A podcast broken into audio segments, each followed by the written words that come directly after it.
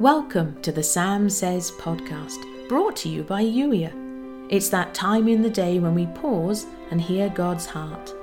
When you're ready to explore who God created you to be and take action on the things He's niggling you about, come and join the Blue House, youier.com forward slash join.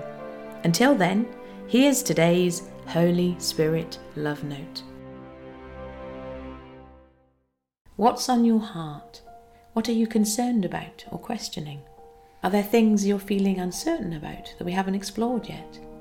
Or maybe we've explored them so you feel like you can't talk to me about them again for fear of being repetitive.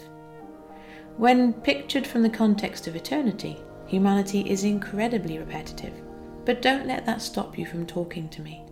I love doing life with you, exploring all of the things that are on your heart.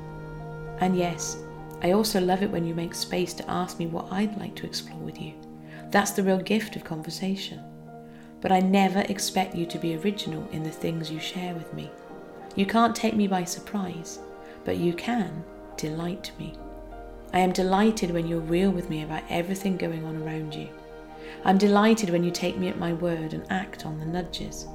I'm also delighted when you simply open your eyes and say hello. In short, you delight me and I love you more than you can possibly comprehend. Don't worry about anything. Instead, pray about everything. Tell God what you need and thank Him for all He has done. Philippians 4, verse 6. And today's journal prompt What are those things on my mind that I've been hesitating about sharing with you? You've been listening to the Sam Says podcast brought to you by Youier.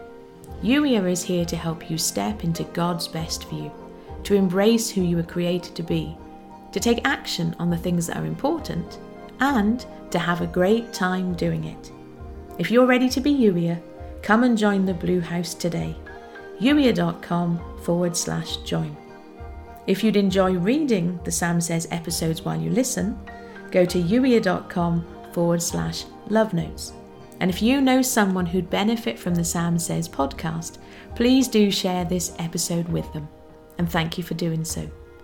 In the meantime, thank you for listening. I look forward to catching up with you in the very next episode.